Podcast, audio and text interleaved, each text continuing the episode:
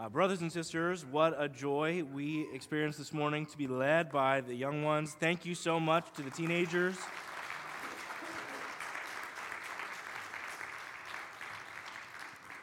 Um, parents, I want to encourage you, continue discipling your, your students, uh, regardless of whether they were on stage here today or not. We are so grateful for the youth ministry that we have here and the many who are growing and learning the word there.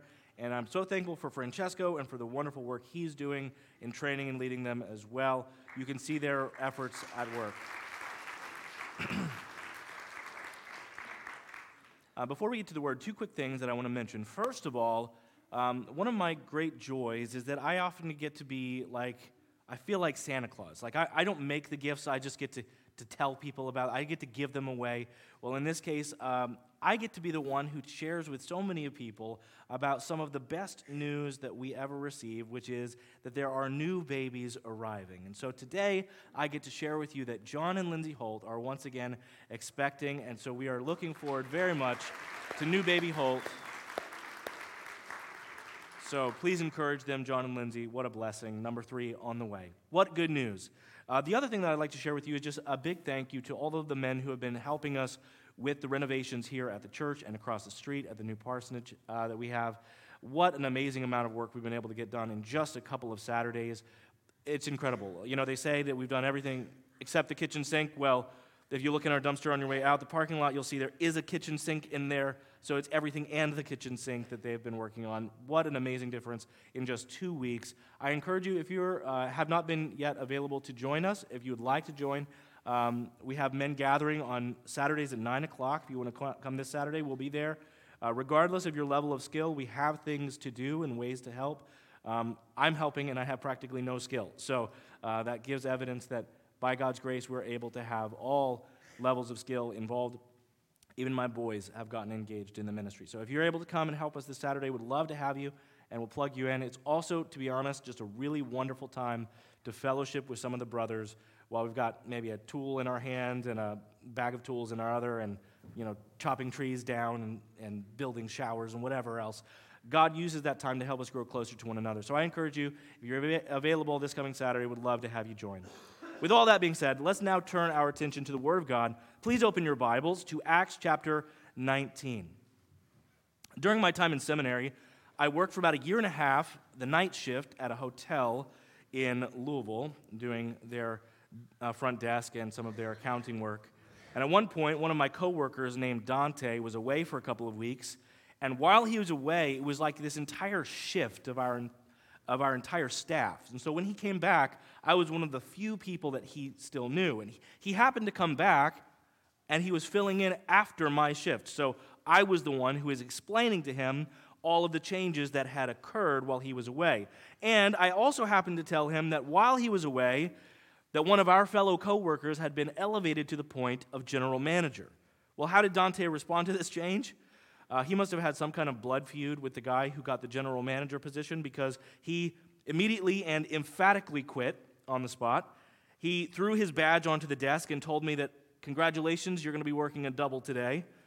And immediately he went to the nearest gas station and he found the largest, reddest drink that he could from the soda fountain and then immediately returned. What happened next is just seared into my memory. It is, it is one of those slow motion events that I will never forget.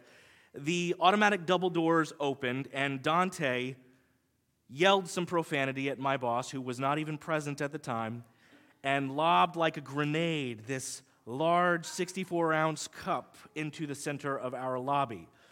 And then he left. Sadly, I ended up being the one who had to clean it up. Never do that, anyone ever the person that you were aiming at is not the person who will probably end up cleaning it. Uh, just some schmuck like me will have to go clean it up. Today, we arrive at a passage that has been the cause of a great deal of confusion in recent decades. It's been misunderstood, it's been misrepresented, and especially it's been done so by our more Pentecostal brothers and sisters in ways that are deeply concerning. So, as we make our way through the text this morning, I'm going to do my best to fairly and accurately and biblically present what I believe the text is saying. And in doing so, I will necessarily be making some very pointed critiques of particular doctrinal positions that some have incorrectly derived from Acts chapter 19. Before we even read the text, I need to share with you a quick disclaimer. The official doctrinal position of our church is that the gifts of speaking in tongues and prophecy have ceased. And we teach that they did exist during the apostolic era for the purpose of authenticating the message of the gospel and advancing missions over language barriers. Uh, but this is known as the cessationist viewpoint. We believe those things have ceased with the apostolic era. However, we do welcome members into the church who are continuationists. Continuationists believe that the sign gifts are still active and are still practiced today. We simply ask that anyone who holds those beliefs would not practice those gifts in our services or campaign against them as doctrines of the church. But please know that regardless of your position today, whether you are a cessationist or you are completely committed to continuationism, it doesn't ultimately matter today because we should all be able to agree on what we're looking at today. Both camps should be disturbed by the way that some have twisted these scriptures to create some dangerous and very ungodly teachings. So that's what we're going to be looking at this morning. So please follow along, starting in Acts chapter 19, verse 1. This is God's word. And it happened that while Apollos was at Corinth, Paul passed through the inland country and came to Ephesus. There he found some disciples, and he said to them, Did you receive the Holy Spirit when you believed? And they said, No. We have not even heard that there is a Holy Spirit. And he said, Into what then were you baptized? They said, Into John's baptism. And Paul said, John baptized with the baptism of repentance, telling the people to believe in the one who was to come after him, that is, Jesus. On hearing this, they were baptized in the name of the Lord Jesus, and when Paul had laid his hands on them, the Holy Spirit came on them, and they began speaking in tongues and prophesying. There were about 12 men in all. And he entered the synagogue and for three months spoke boldly, reasoning and persuading them about the kingdom of God. but when some became stubborn and continued in unbelief, speaking evil of the way before the congregation, he withdrew from them and took the disciples with him, reasoning daily in the hall of Tyrannus. This continued for two years, so that all the residents of Asia heard the word of the Lord, both Jews and Greeks. Let's turn now to prayer. Our Father God, we ask that today, through the challenging passage, you would indeed cause us to have more clarity clarity about who you are, clarity about who we are, clarity about what it means to live in the Spirit. We pray, God, that today you would strengthen us, uh, wipe away blind spots that we have, give us understanding so that we, we might love you in spirit and in truth, and that our worship might be directed towards you correctly. And we ask, Lord, that today you would give us great joy as we grow in Christ and as your Spirit works among us. In Jesus' name we pray. Amen. In this passage, we are introduced to 12 men that Luke identifies as disciples. If you were here last week, you may notice that there are some similarities between Apollos and these men in the sense that they both, both groups claimed to believe in the baptism of John. However, what we are going to see is that there is a big difference between these 12 disciples and Apollos. Our approach to the passage today is to ask three questions and then answer them, and then we'll close out with three applications. Our questions are going to focus in on these 12 disciples and their relationship to the Lord and their response to the gospel. Our questions that will help us understand the passage today are first, what did they have?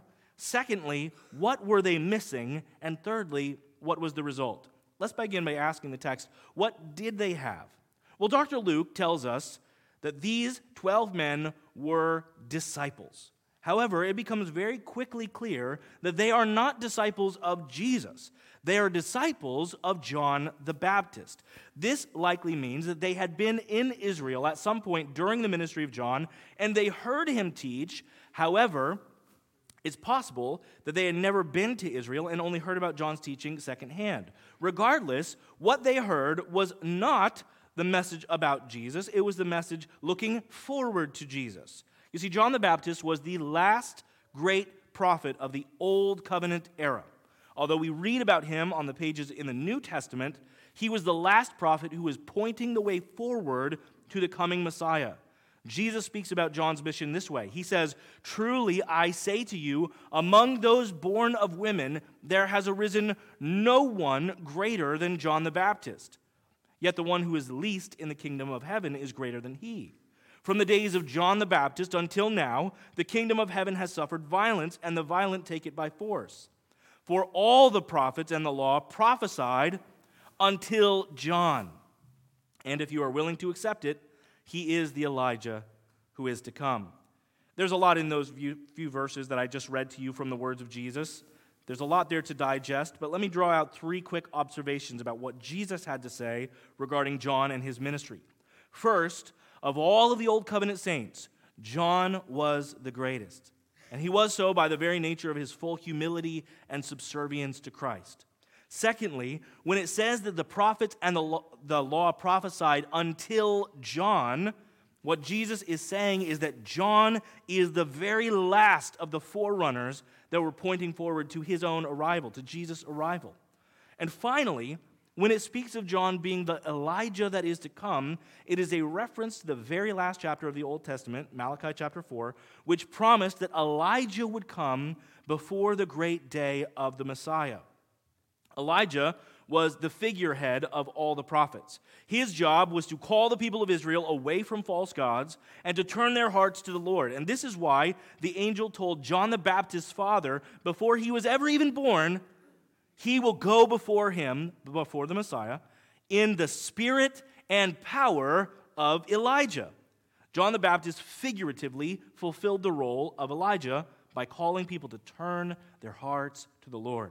Now, Paul summarizes the entire ministry of John the Baptist in this way in our text today, in verse 4, by saying, John baptized with the baptism of repentance, telling the people to believe in the one who was to come after him.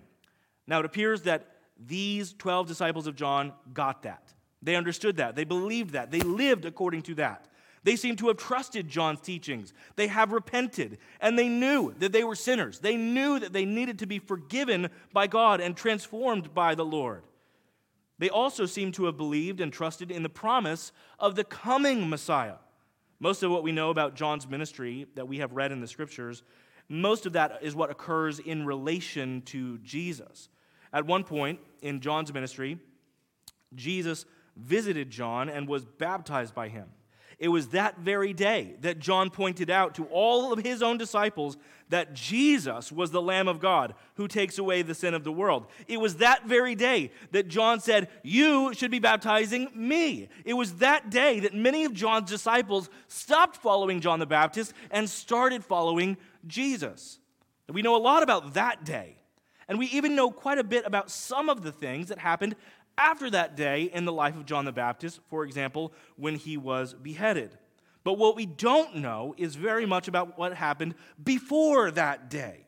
What exactly was it that John was teaching? What details did he give about the Messiah? How much did he speak about his cousin Jesus before Jesus arrived? How explicit was he? How direct was he?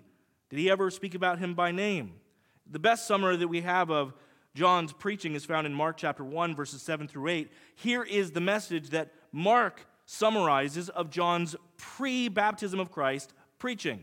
He says, After me comes he who is mightier than I, the strap of whose sandals I am not worthy to stoop down and untie. I have baptized you with water, but he will baptize you with the Holy Spirit. Notice he never once names Jesus. His works are described, but his identity is obscured.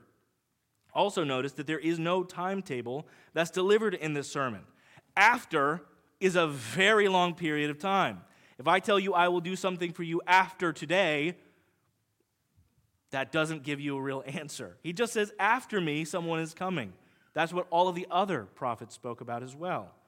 So, so it seems that these 12 disciples of John heard about the coming Messiah. They believed in the coming Messiah. They truly set their heart upon him, but they did not have the whole story. And it's likely that they had already departed from Israel before the baptism of Jesus, and they made their home here in Ephesus.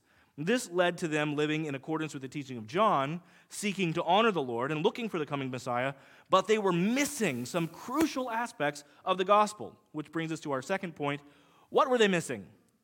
Well, there's an obvious initial answer that we can provide to this question because Paul asks them the question uh, Did you receive the Holy Spirit? And their response was, What's that? We didn't even know that that existed. What is that? What is the Holy Spirit? Well, in the 1760s, there was a group of relatively rugged, independent, individualistic types that moved into the what was then the American West, into the mountains, the Appalachian Mountains, what we would now call West Virginia.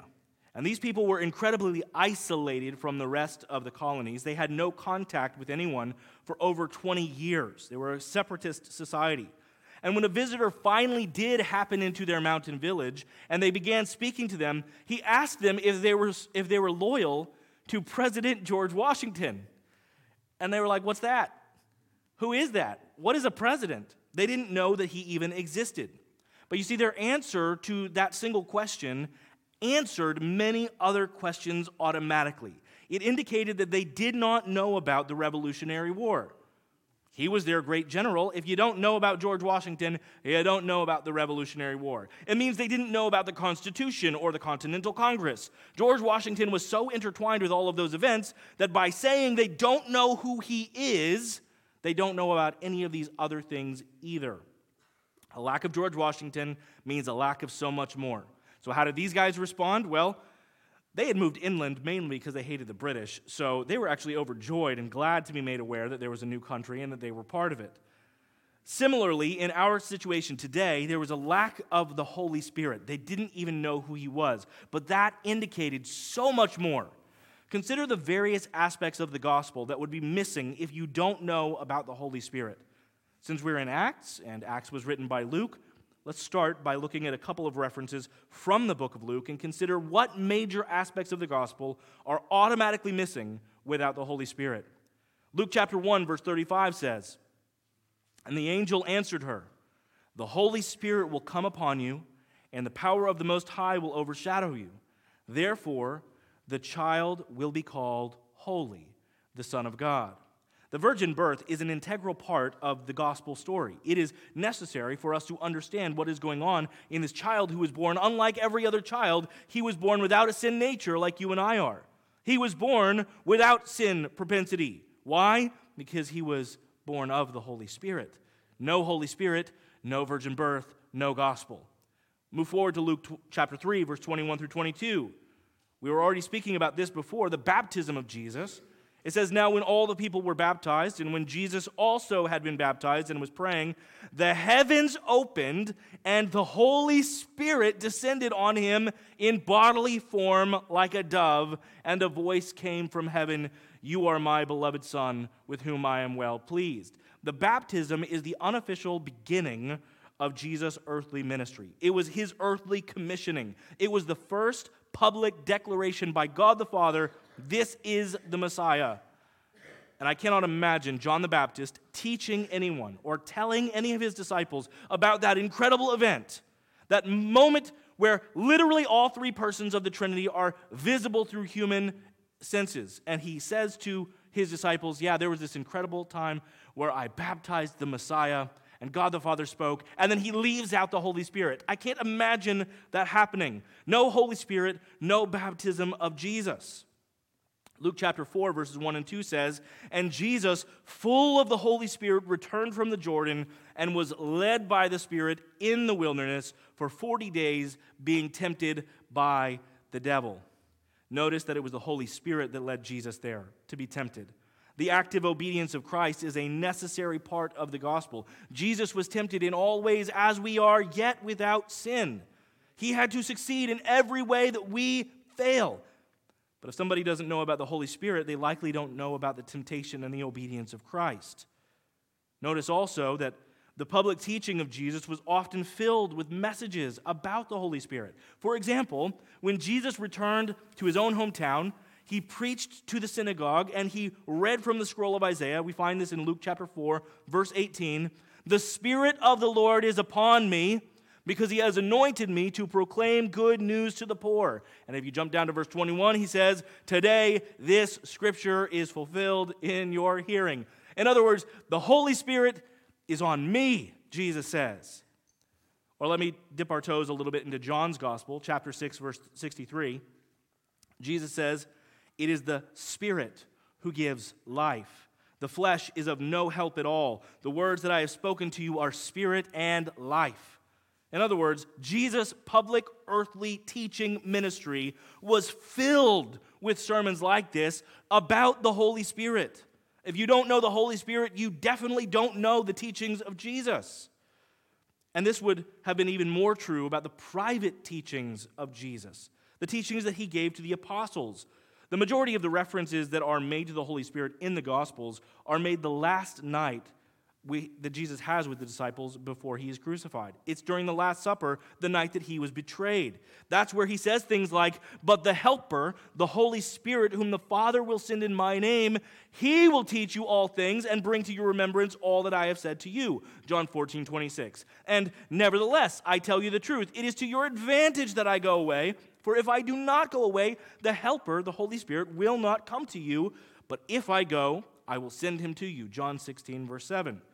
If you don't know about the Holy Spirit, then you have not been taught by the apostles, because the apostles' teaching was filled with teaching about the Holy Spirit and about these promises. And there's one more that I'd like to add. This one's huge. Romans chapter 8, verse 11.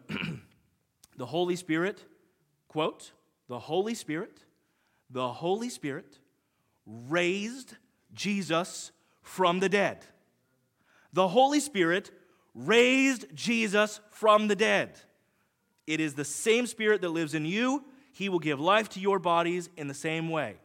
That is an incredible verse. You don't know the Holy Spirit, you don't know the resurrection, you don't know the gospel. So, what were they missing? They were missing the gospel. They were believing the truth that they had been told, but they needed to know the rest of the story. They were not just missing information, they were missing a person. They were missing Jesus, the Messiah, and they were missing the presence of the Holy Spirit. Romans chapter 8, verse 9 tells us that this means something significant regarding salvation. It says, You, however, are not in the flesh, but in the Spirit. If in fact the Spirit of God dwells in you, anyone who does not have the Spirit of Christ does not belong to him. In other words, no Holy Spirit, no salvation. Last week we learned about Apollos. You notice that he was missing something. Now, you remember last week, Priscilla and Aquila, they approached him and they began to discuss with him about something that he had gotten wrong about baptism. But before Aquila and Priscilla ever confronted them, before it seems they ever even spoke to him, this is how Apollos was described. It says of him that he, quote, spoke and taught accurately concerning the things of Jesus. He knew Christ. He knew Jesus. He knew his teachings. He knew the gospel. These 12 disciples in these disciples of John in Acts 19, they didn't. Which brings us to our third and final question what was the result? We're going to look at five things that come out of this conversation Jesus, uh, that Paul had with these disciples of John. First, notice that Paul preached the gospel to them. This is one of those moments where I wish that they had recorded every word of Paul in this conversation. We don't hear a great deal. Literally, we hear almost nothing that he says to them. It is very truncated for us. We're given a very shortened version of these events, just the facts. But there is a single line that informs us what the central aspect of his message must have been to them. If you were paying close attention earlier, you will have noticed that when I was reading Paul's words to them, where he was defining the ministry of John, I didn't finish the quote. Let me give that another go. It says, John baptized with the baptism of repentance, telling people to believe in the one who comes after him. And then he tells them, that is Jesus. That is Jesus. It was after hearing this that they believed, and everything changed for these men. Well, how did they respond? Did they respond more like Dante, throwing a cherry limeade grenade into our lobby of our hotel? Or did they respond like the West Virginian mountaineers who were overjoyed to hear about their new government? Well, we see their response clearly. And the second thing that occurs, it tells us that they were baptized. Unlike Apollos, Paul discerned that these people were not believers, so the next step for them was to be baptized. Their belief was followed by humble acceptance of the fact that their baptism that they had encountered, the baptism of John, was not sufficient. They believed in Christ, and then they turned and displayed their belief in Christ by being baptized. So they were immersed as a symbolic representation of their newfound faith in Jesus. The third thing that happens is we see that they prophesied and they spoke in other languages. Now, remember that I told you there are some strange interpretations about this chapter that have been the cause of some great trouble in the modern church? Well, this is where it comes from. This is the fourth and final occasion where the gift of tongues is ever seen taking place in the book of Acts. Just for reference, there's only one other book in the New Testament that speaks about the gift of tongues. Here in this book, we see four examples of that taking place. All four are incredibly different. They all have different uh, aspects to them, different timing to them, different ways that they show up. Uh, but there are a few things that are similar in each event. These things are always true. First of all, no one ever sought it out.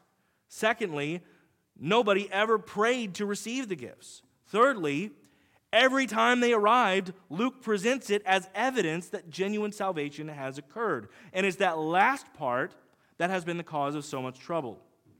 Here's where the dangerous doctrine comes in.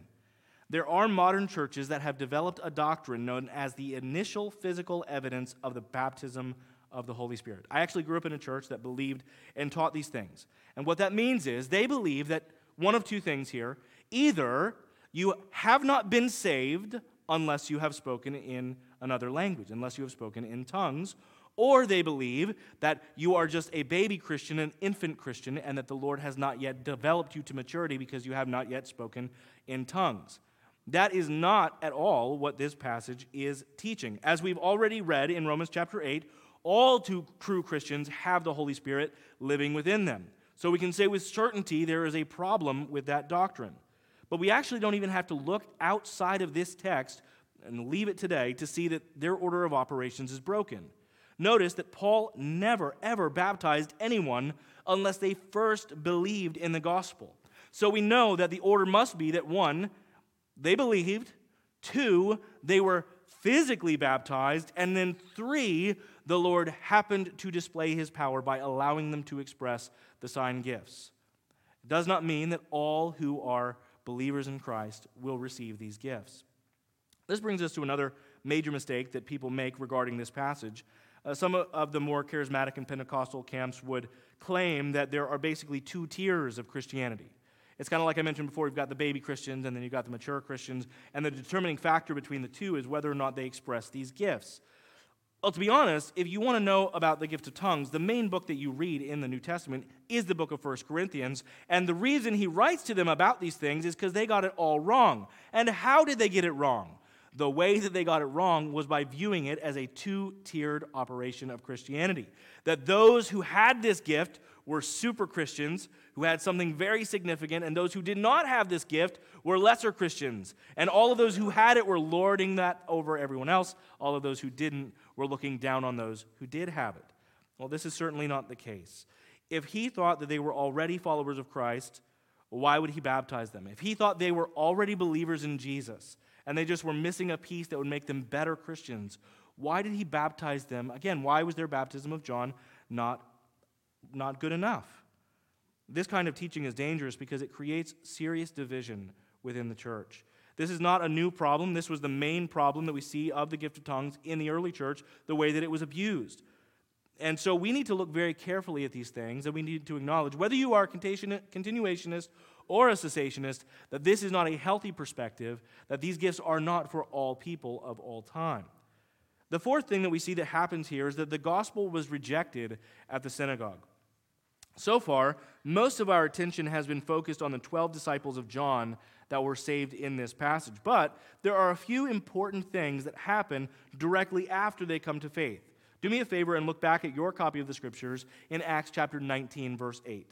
It says, And he entered the synagogue and for three months spoke boldly, reasoning and persuading them about the kingdom of God.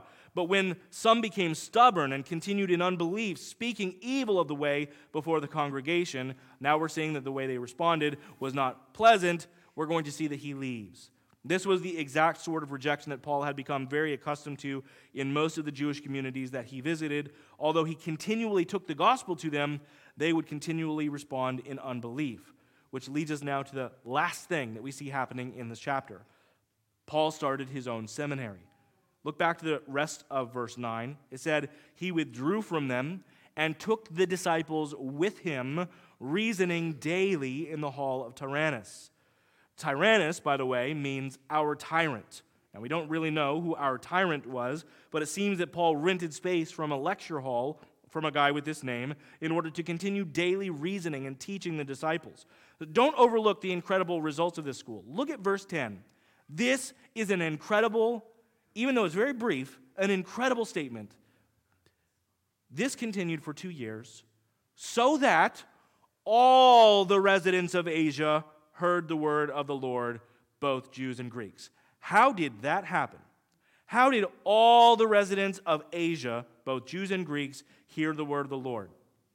If Paul was teaching every day in the hall of Tyrannus, it stands to reason Paul was not the one traveling all around Asia giving this message. Then who was it that was taking this message to all of Asia? The answer is simple it was Paul's students. This was Paul's headquarters for two years. And during that time, Paul was training people up and equipping them to carry the gospel in every direction. What a wonderful thing it would be if this church, if our church, were to become more like the Hall of Tyrannus, training people up and sending them out ready to preach the gospel to all nations. Which brings us to three points of application from this text for the morning. First, on discerning others' salvation. Not everyone who claims to be a Christian actually is a Christian. How do you discern the difference? Well, there are two main ways that we need to examine those who profess faith in Christ. First, we need to examine what they claim to believe, and secondly, we need to examine how they live. In our passage today, it seems that the disciples of John were living moral and upright lives. They were living lives in accordance with his teaching about repentance. Their problem was not with open debauchery or rejection of God's authority. They had heard John the Baptist preach about forgiveness of sins. The way that Paul was able to discern whether or not they were true followers of Christ was not by looking at their actions, but by looking at their words about the gospel. When someone claims to be a believer, we need to likewise ask questions. Get to know them. Get to know what they actually believe. Hear them out and let them explain what it means that they follow Jesus. Now, to be clear, it is incredibly unlikely that anyone will agree with you 100% on everything about every doctrine. Probably not even in this room. That doesn't happen. But they will stand firm on the gospel if they are truly saved. Do they believe that they have been saved by grace alone, through faith alone, in Christ alone? Or are they trusting on their own works or their religiosity to save them? Do some digging. That will help you know if you, they are like these 12 disciples and you were like Paul, needing to preach the gospel to them, even though they might think they already have salvation. The second thing that we need to see here is about rebaptism. Notice these 12 disciples in the passage had apparently already been baptized by the baptism of John. All of them believed in Christ after hearing the gospel, and all of them were baptized again. Well, how do we handle that kind of situation here at our church? What do we believe about rebaptism? Well, we welcome people with any legitimate baptism into membership. If you have been baptized in a legitimate way, praise God. We want you to be a member of our church, and we would not baptize you. We boil it down to three simple criteria to determine whether or not your baptism has been legitimate. First, have you been baptized after salvation? There are many different groups and sects that will baptize infants, and we would say uh, no infant has ever believed in Jesus Christ, and therefore no infant should be baptized. Have you been baptized after your salvation? There are some people who have been baptized in their 40s and 50s, but they did not actually know Christ, and so years later came to faith in Jesus Christ, and then they should be rebaptized. Secondly, have they been baptized by immersion? The word baptize means to be immersed. We could go through a very long period of time if you would like to know more about what it means to be baptized by immersion as opposed to sprinkling. I would love to make a biblical defense of that. And thirdly, a person must be baptized in a gospel believing church. I do not mean the building I mean the community. In other words, if somebody was baptized in the Roman Catholic Church, even if they were to dunk you like the Roman Catholics used to do, then we would say that is not a legitimate baptism because that church does not preach the true gospel, and so on and so forth. It must meet those three criteria after salvation by immersion in a gospel believing church. If then you are missing any of these things, we don't believe that you actually have been baptized, according to the scripture. You probably got wet to some degree at least. But if any of those ingredients is missing, then you cannot claim to have been baptized. So, in that sense, we do not believe that anyone should ever be rebaptized. We just believe that people should properly be baptized once. If you're hearing this and you're realizing, wow, I don't know if my baptism was legitimate, I don't know if my baptism meets those criteria, please talk to me about that, whether you're a member of the church or not. We would love to make sure that you have trusted in Christ that you have obeyed him through uh, being baptized according to the scriptures. And if you're not yet a member, I'd love to talk to you about what that means in regards to membership in this community of faith. The third thing that we need to see here as an application from the text is how we live in the Spirit. We who are here are not going to respond to the Holy Spirit's presence like the people in our text today did.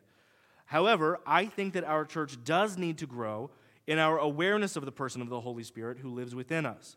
You have the power of God in you, the person of God in you. The Holy Spirit never leaves you. You never have to sin again because you have the Holy Spirit's presence empowering you to say yes to Jesus and no to sin every time. Do you realize how incredible that is?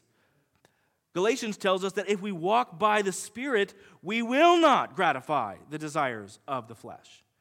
You can grow in your sensitivity to evil and awareness of temptation because the Holy Spirit sharpens your conscience. That's a great gift. The Spirit of God brings joy to your countenance, He brings peace to your heart. He brings the words to say when we have to give a defense for the faith. He provides us with wisdom even in the most challenging of circumstances. And as we read earlier, He guides us into truth. He intercedes for us. He helps us to pray as we ought. He assists us in our weakness. He causes us to bear good fruit. He seals our, our salvation. What a good and mighty God! And He lives in you, and He never leaves you. What a terribly sad thing it would be if we, who are saved in this community, we have the Holy Spirit, but we live just like those 12 disciples did before hearing the gospel, as if we didn't have the Holy Spirit. What is that? Uh, as one of my former professors often said, uh, Baptists don't usually have a very fleshed out uh, understanding of the Holy Spirit. Our entire pneumatology is just, I ain't Pentecostal. That's not good. We should know who the Holy Spirit is and what the Holy Spirit does. And we should rely upon His power and His strength to walk in His strength where we abide with Him forever. This is good news for us, just like it was for these 12 disciples of John. When they heard the good news, they received salvation and then received the Holy Spirit. When you heard the good news, you received salvation, and now if you have trusted in Christ, you have the Holy Spirit. Praise God, that is good news. Brothers and sisters, I want us to grow ever more aware and in tune with the Spirit of God who has graciously chosen to make his home here with us. Let's pray.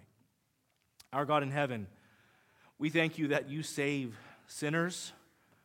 You save people who are missing pieces but think they understand. You save people who are far away, who know nothing of you. Lord, we thank you that you save people like us.